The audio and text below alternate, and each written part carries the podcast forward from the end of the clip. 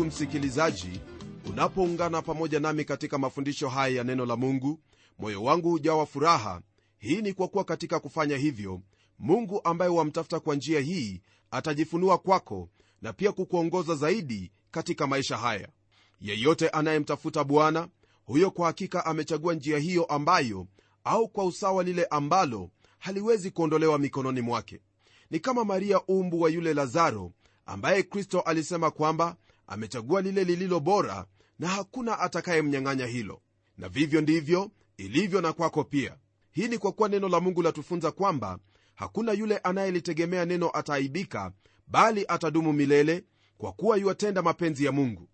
Rafiki yangu mungu akubariki kwa kufanya uamuzi huu wa busara wa kulisikia neno la mungu na zaidi ya yote unapotafuta kulitenda neno hili. Hebu basi tugeukie somo letu la leo ambapo tuendelea na hayo mafundisho kutoka kwenye kitabu cha waraka wa kwanza wa yohana sura ya 4 aya ya 12 hadi 21 kumbuka kwamba ndugu yangu lile ambalo neno la mungu lashughulikia kwenye sehemu hii ni kuhusu upendo wa watoto wa mungu miongoni mwao hii ikiwa ni kwenye msingi kwamba mungu ni upendo. Neno la mungu kwenye aya ya12 inayo habari zifuatazo.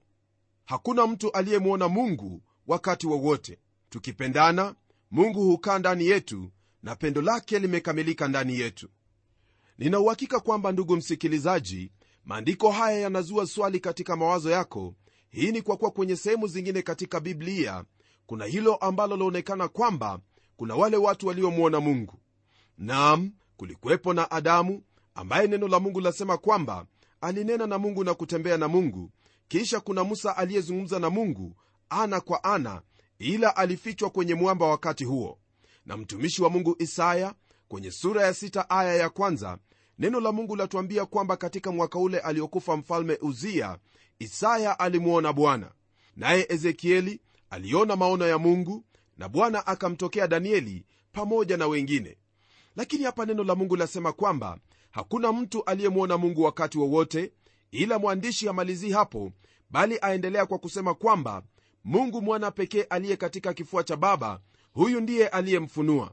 Hiyo ni kwa mujibu wa kile kitabu cha injili ya yohana sura ya kwanza aya hiyo ya 18 msikilizaji wakati huo ambapo mungu aliwatokea watu wa agano la kale elewa kwamba hawangelimwona mungu kwa kuwa mungu ni roho na kwa jinsi hiyo ndivyo twamwabudu.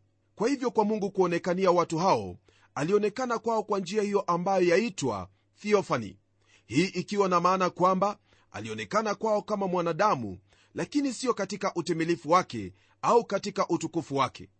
Mfano ni ule wakati ambapo ibrahimu alipokuwa ameketi nje ya hema yake na kisha kuwaona wale watu watatu ambao aliwakaribisha. Watu wale baadaye twaona kwamba alikuwa ni mungu. Maana neno latuambia kwamba bwana aliona si vyema kumficha ibrahimu hilo alilokuwa akinuia kutekeleza juu ya miji ya sodoma na gomora na kwa msingi wa jinsi mungu alijifunua kwa watu wa wakati ule ndipo yohana asema kwamba hakuna mtu aliyemwona mungu wakati wowote wa hii ikiwa ni baada ya bwana wetu yesu kristo kurudi mbinguni. Kwenye injili ya yohana neno la mungu kwenye aya ile ya 9 sura ya 14 bwana yesu alimwambia filipo kwamba huyo ambaye amemwona yeye huyo amemwona baba pia. Swali nalo ni hili je walimwonaje baba? Walimwona baba licha ya yeye kufichwa katika mwili wa yesu kristo. Ndiposa unaposoma kwenye kile kitabu cha wakorintho wa pili sura hiyo ya tano aya hiyo ya 17 na kuendelea neno la mungu lasema kwamba mungu alikuwa ndani ya kristo akiupatanisha ulimwengu naye. Naam mungu alikuwa katika mwana wake yesu kristo kwa kiwango kwamba hata leo hii bado watu wanayo shida ya kuamini kwamba yesu alikuwa ni mungu katika mwili la muhimu ambalo mtumishi wa mungu yohana asema hapa ni kwamba ni kweli kuwa hakuna mtu ambaye amemwona mungu wakati wowote ila wewe pamoja nami kama waumini tunapopendana basi mungu huonekana katika maisha yetu. Hii ni kwa kuwa ulimwengu kama ulivyo sasa hauwezi kumwona yesu kama inavyohitajika bali kila mtoto wa mungu anapoishi jinsi inavyohitajika basi hapo ndipo ulimwengu hautakuwa na lingine bali kukubaliana na wale waliosema zamani kule antiokia kwamba sisi ni wakristo au tu mali ya yesu kristo. Maisha yetu msikilizaji ndiyo msingi na kilima hicho ambacho kitadhihirisha mungu katika jamii za ulimwengu. Hakuna mmoja kati yetu ambaye alijua habari za huyo mungu au upendo wake hadi wakati huo ambapo mungu mwenyewe aliudhihirisha pale msalabani kristo alipoangikwa.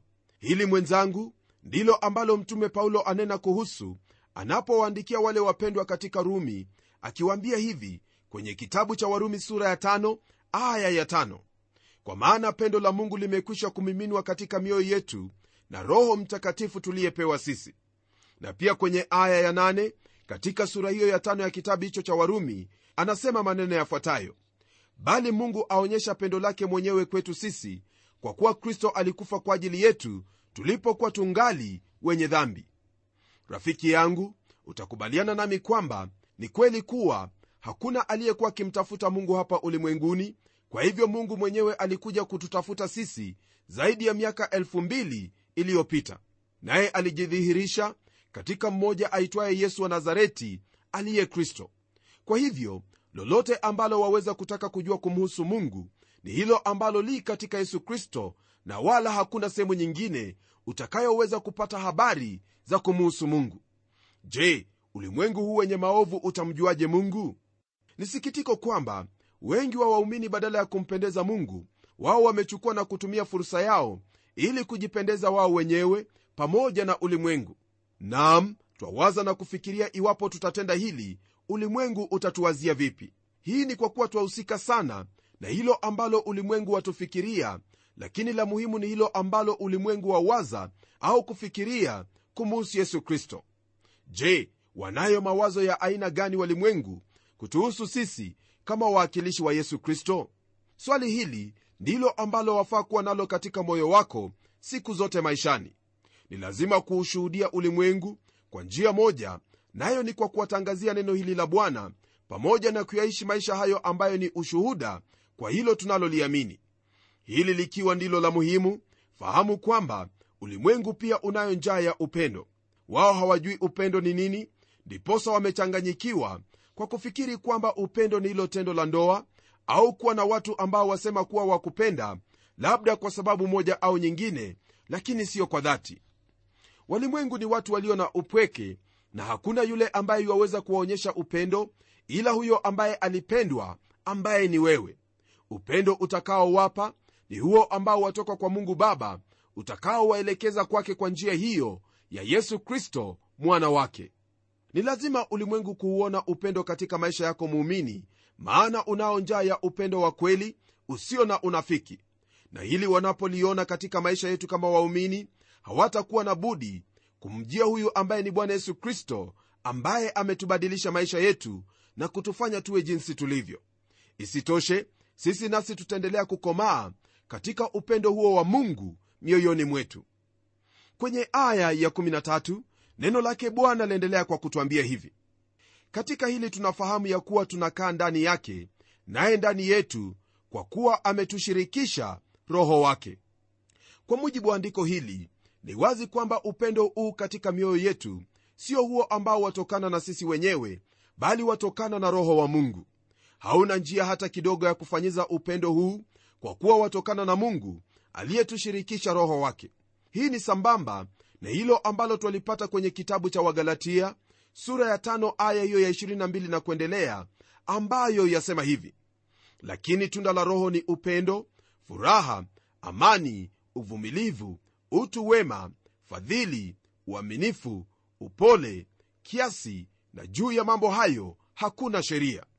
Upendo msikilizaji ndiyo waongoza katika orodha ya tunda la roho. Kuna hilo hitaji la watu wasiomjua mungu kuona upendo katika maisha ya mkristo ili wavutwe kwa kristo. Nam hili ni jambo ambalo limesalia katika midomo ya watu lakini ni vyema daima kuonyesha upendo wako kwa hayo ambayo wayatenda. Upendo ukiwa katika nyumba hakutakwepo na haja ya kutafuta sehemu ya mke au mume pale nyumbani wala ubishi kuhusu ni nani aliye kichwa cha nyumba mtume paulo kwa ufunuo wa roho mtakatifu aliandika na kusema kwamba enyi waume wapendeni wake zenu kama vile kristo alivyolipenda kanisa akajitoa kwa ajili yake. Upendo rafiki yangu ndio utakaokuwezesha kuishi na watu kwa njia ambayo watamwona kristo katika maisha yako. Kwa msingi wa pendo hilo la mungu lililopo katika maisha ya muumini hapo ndipo muumini afahamu kwamba anakaa ndani yake mungu naye mungu anakaa ndani yake. Hii ni kwa huyo roho wake ambaye ametushirikisha sisi. Msikilizaji huyo roho ambaye mungu amekushirikisha ndiye atakayekusaidia na kukuwezesha kupenda kama alivyopenda. Unaporudia kwenye aya ya nne katika sura hii ya nne neno la mungu latuambia kwamba aliye ndani yetu ni mkuu kuliko yeye aliye katika dunia. Hii ni kusema kwamba huyo mkuu ambaye ni roho mtakatifu ndiye atafanya kazi ndani yako kusudi uwe jinsi hiyo ambayo wafaa kuwa yaani mkamilifu katika hayo ambayo mungu yakutaka ukamilike hasa upendo. Iwapo hauna upendo huu basi itakuwa kwamba mtu akikutusi wewe utatafuta tusi kubwa kusudi ujilipize kisasi. Lakini ukiwa na pendo la mungu tusi hilo halitakuwa na msingi wowote ule katika maisha yako. Hili ni jambo ambalo lanikumbusha kisa ambacho kilitendeka kule uchina ambapo mmoja wa wakuu alimzungumzia mke wake aliyekuwa amemwamini kristo akimwambia kwamba hawaelewi wakristo kwa kuwa wamepigwa wengine wameuliwa wameibiwa mali zao na hata kutendewa unyama wa kila namna ila hakuna yeyote anayejilipizia kisasi. Lakini wakati wowote wa ule kunahitaji katika nchi wao hawaogopi kuwa kwenye mstari wa mbele ni tayari siku zote kutenda lolote kwa ajili ya nchi hii na watu wake basi mke wake akamjibu na kumwambia kwamba hiyo ndiyo hali halisi ya mkristo. Anatenda hayo kwa kuwa ni mkristo. Kwa msingi huo msikilizaji wangu ni lazima ulimwengu uone utofauti uliopo wanaponena habari za upendo na wewe uliye muumini katika kristo ukinena habari za upendo. Walimwengu ni lazima kutofautisha upendo ulio nao unaotokana na roho wa mungu na hayo ambayo wao wadai kuwa ni upendo tunapoendelea kwenye aya ya 14 neno lake bwana laendelea kwa kutwambia hivi. Na sisi tumeona na kushuhudia ya kuwa baba amemtuma mwana kuwa mwokozi wa ulimwengu. Kama neno linavyotwambia kwenye aya hii hapa twapata hilo ambalo lafahamika kuwa ushuhuda wa injili. Huu ndio ujumbe ambao kila mtoto wa mungu afaa kunena mahali alipo kwa kuwa ndio msingi wa upendo wetu. Hebu nirudie jambo hili kwamba upendo ambao neno la mungu lanena kuhusu sio ule ambao waelekea watu katika hali ya kiulimwengu kama vile upendo kati ya marafiki au upendo ambao wadhihirishwa kwa njia nyingine yoyote ile. Upendo huu ni ule ambao wajifunua mara tunapotoka nje na kunena habari za uzima uliomo katika yesu kristo aliye mwokozi wa ulimwengu. Ni kwa njia hiyo ndipo twadhihirisha upendo wetu. Kisha kwenye aya ya15 neno lake bwana laendelea kwa kusema hivi. Kila akiria ya kuwa yesu ni mwana wa mungu mungu hukaa ndani yake naye ndani ya mungu. Hapa ndugu yangu ndipo hatua ya kwanza kuhusu uhusiano wako na kristo waanzia. Hii ni mbali na mawazo ya wale wanaofikiri kwamba kuzaliwa kwake na bikira maria haikuwa jambo la muhimu. Injili ndiyo hii ya kuwa kristo alizaliwa na huyo bikira maria alikufa kwa ajili ya dhambi zetu kama yanenavyo maandiko na ya kuwa siku ya tatu alifufuka kama yanenavyo maandiko. Na basi iwapo kwamba kristo hakuwa huyo aliyesema mara nyingi kuwa ni mauti yake na ufufuo hayana msingi wowote ule ambalo mtu yoyote yuwaweza kutegemea. Na hasa elewa hili iwapo kristo hakuwa mwana wa mungu haingeliwezekana afufuliwe kutoka katika wafu. Lakini kuna ushahidi kwamba yesu kristo alikufa na akafufuka dhihirisho kwamba yote aliyonena kujihusu ni kweli. Kwa hivyo basi yeyote anayekiri kuwa yesu ni mwana wa mungu mungu hukaa ndani yake naye ndani ya mungu. Sababu hii ndiyo ilimfanya yesu kusema kwamba hilo ambalo baba atenda nami natenda hilo. Na unapogeukia kwenye kile kitabu cha injili ya yohana sura ya tano aya hiyo ya 24 neno la mungu lanena hivi katika maneno yale ambayo kristo aliyanena. Amin amin nawaambia yeye alisikiaye neno langu na kumwamini yeye aliyenipeleka yuna uzima wa milele wala haingii hukumuni bali amepita kutoka mautini kuingia uzimani. Iwapo msikilizaji wajiuliza hili jambo lawezekanaje basi fahamu kwamba hilo ndilo ambalo nimelitaja hapo awali nalo lapatikana kwenye aya ya19 katika kitabu hicho cha injili ya yohana sura ya 5 ambapo kristo alisema kwamba mwana hawezi kutenda neno mwenyewe ila lile ambalo amwona baba analitenda kwa maana yote atendayo yeye ndiyo atendayo mwana vilevile vile. huyu mwana msikilizaji ndiye atakayewafufua wafu na kuwahukumu wote wenye mwili. Ndiposa sasa hivi anao uwezo wa kukwambia kwamba ukiisikia sauti yake na kumwamini basi utakuwa umetoka mautini na kuingia uzimani. Kwa msingi wa ufahamu huu mwenzangu kwa nini kujitaabisha kutafuta uzima katika matendo yako mema? Au kwenye sehemu nyingine huku kuna jibu lako katika kristo uzima huo ambao unautamani sana u katika yesu kristo naye yu tayari sana kukupa iwapo utaamini kwamba alikuja kwa sababu hiyo ya kuwa mwokozi wako nawe utaokolewa utakuwa umetoka mautini na kuingia uzimani. Hebu tuendelee mbele kidogo tuone neno la mungu latuambia nini kwenye aya ya 16 nalo neno lake bwana kwenye hiki kitabu cha waraka wa kwanza wa yohana sura ya 4 lasema hivi nasi tumelifahamu pendo alilo nalo mungu kwetu sisi na kuliamini. Mungu ni upendo naye akaaye katika pendo hukaa ndani ya mungu na mungu hukaa ndani yake. Twaona kwamba msikilizaji mambo haya mawili twaweza kusema kwamba yamechangamana sana. Hakuna njia yoyote ambayo waweza kusema kwamba wampenda mungu na huku wawachukia watoto wa mungu walio ndugu zako. Na kwa mara nyingine twapata maelezo kumuhusu mungu kwamba mungu ni upendo. Hili ni jambo ambalo mtume amelirudia mara ya pili kwenye neno la mungu. Yani mungu ni upendo. Je mungu wako ni upendo? Au mungu wako ni mungu anayekutisha? Naamini kwamba unalo jibu la swali hilo. Ikiwa mungu wako ni yule anayekutisha ni mungu ambaye hakupi tumaini lolote basi na kukaribisha kwa huyu mungu aliye upendo mungu anayekujali hata kama humjui yeye yu tayari kukupokea na kujifunua kwako kusudi umjue ili uwe na uhusiano wa karibu pamoja naye. Uhusiano huu sio uhusiano tu wa kiumbe na muumba bali ni uhusiano wa kama vile mwana na baba yake.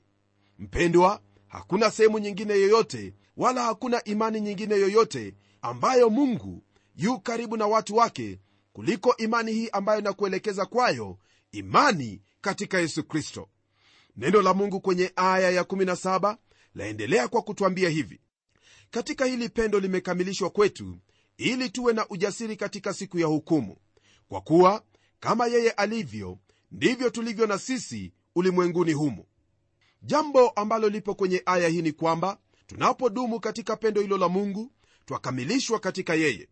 Kwa kuwa pendo hilo ulilo nalo kwa mungu na kwa bwana wetu yesu kristo na pia kwa hao ndugu katika bwana ndilo la kupa ujasiri wa kusimama mbele za mungu siku hiyo ya hukumu.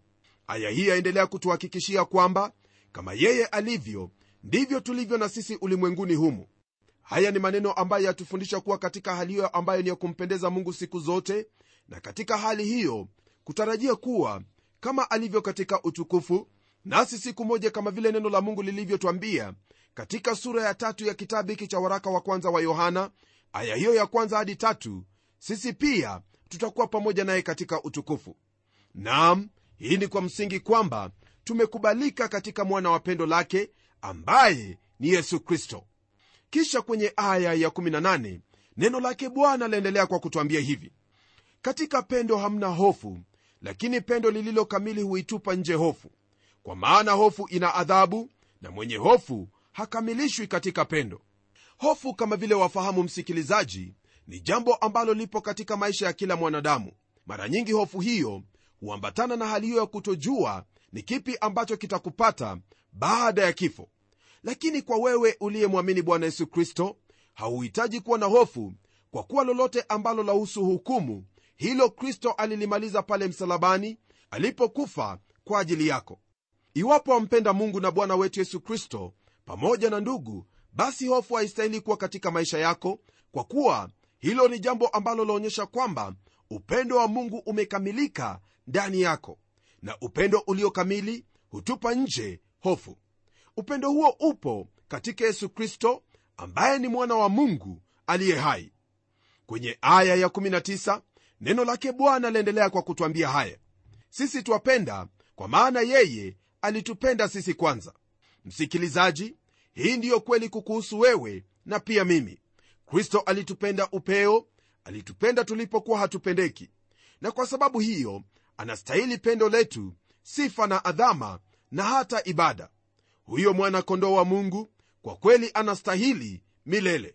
Mpende na umtumikie siku zote maishani mwako kwa kudhihirisha pendo hili lake kwa watu wote. Ndiposa kwenye aya ya 20 mungu anaendelea kunena nasi akituambia hivi. Mtu akisema nampenda mungu naye anamchukia ndugu yake ni mwongo. Kwa maana asiyempenda ndugu yake ambaye amemwona hawezi kumpenda mungu ambaye hakumwona haya maneno msikilizaji siyo yangu bali yatoka kwenye neno hili la mungu yani biblia. Hili ni wazi kabisa kwamba ukiwa wamchukia ndugu yako fahamu kwamba wewe ni mwongo. Ni ombi langu kwamba hiyo isiwe ni sehemu yako bali sehemu yako iwe katika kweli ambayo neno la mungu latufunza nakumbuka kwamba hakuna mwongo yeyote atakayeingia katika ufalme wa mungu. Kwa sababu hiyo basi fanya bidii ndugu yangu maana mungu amekushirikisha roho wake penda wa ndugu kwa uwezo na nguvu za roho mtakatifu. Jamani itakuwa ni vyema tuondoshe unafiki huo mioyoni mwetu kusudi tuwe jinsi ambavyo neno la mungu latuhitaji tuwe. Kwa kumalizia sura ya nne ya kitabu hiki cha waraka wa kwanza wa yohana neno la mungu lasema hivi kwenye aya ya 21 na amri hii tumepewa na yeye ya kwamba yeye ampendaye mungu ampende na ndugu yake. Rafiki yangu hili andiko kama vile tunavyolisoma halituombi kuwapenda ndugu bali ni amri kutoka kwa mungu iwapo twadai kwamba twampenda. Kujitoa kwako kwa mungu ni lazima kuonekana kwa vitendo. Je wampenda ndugu yako? Au wewe ni mnafiki wa kusema kwa maneno lakini matendo hayapo mungu akusaidie unapogeukia njia hiyo ambayo ni ya kweli ambayo ni kumpenda mungu na kuwapenda ndugu. Na kwa hili ningelipenda kusema kwamba ijapokuwa kuna hali ambazo zaweza kuwa ni vigumu sana kwako kuwapenda wandugu wengine lakini kwa kuwa mungu amekuamuru mpende ndugu yako kwa jinsi hiyo. Nam mungu atakusaidia maana anayo kusudi na sababu ya kusema hivyo. Hali anajua kwamba kuna wengine kwa hakika ni vigumu kuwapenda. Je la kufanya ni nini isipokuwa kumgeukia huyu mungu na kumuuliza msaada kusudi tuwapende ndugu? Hebu tuombe maana ni hapo ndipo ambapo tutapata msaada wetu. Na tuombe. Baba mfalme katika jina la mwana wako yesu kristo nachukua fursa hii kulibariki na kuliinua jina lako kwa kuwa hakuna mungu kama wewe uliyetupenda upeo hata tulipokuwa hatupendeki. Tazama bwana kama wanadamu hatujui pendo ni nini kwa kuwa mioyo yetu imejaa ubinafsi na choyo na mara nyingi twadai hayo ambayo hayamo katika mioyo yetu. Ni ombi langu kwamba kadiri ya jinsi umetufundisha utatuwezesha kwa roho huyo wako uliyetushirikisha ili tuwe jinsi inavyotupasa hasa kuwa na pendo kwako ambalo ladhihirika katika maisha yetu kwa hayo matendo tunayowatendea ndugu yaani kwa kuwapenda. Haya nayaomba nikijua kwamba ndiyo utakayotutendea maana wewe watutaka tuenende katika njia ambayo ni yako. Haya ni kwa yesu kristo aliye bwana na mwokozi wetu tumeyaomba. Amen. Ndugu mpendwa hakuna lile ambalo litaonyesha kwamba wampenda mungu hadi wakati huo ambapo pendo lako litadhihirika kwa kuwapenda ndugu zako. Hiyo ni amri kutoka kwa mungu na wala si ombi. Neema yake bwana na ikuwezeshe katika hili ambalo wahitajika kutenda natazamia kwamba utaungana nami kwenye kipindi kijacho ili tujifunze hayo ambayo mungu ametuandalia kwenye sura ya tano katika kitabu hiki cha waraka wa kwanza wa yohana. Hadi wakati huo ni mimi mchungaji wako jofre wanjala munialo na neno litaendelea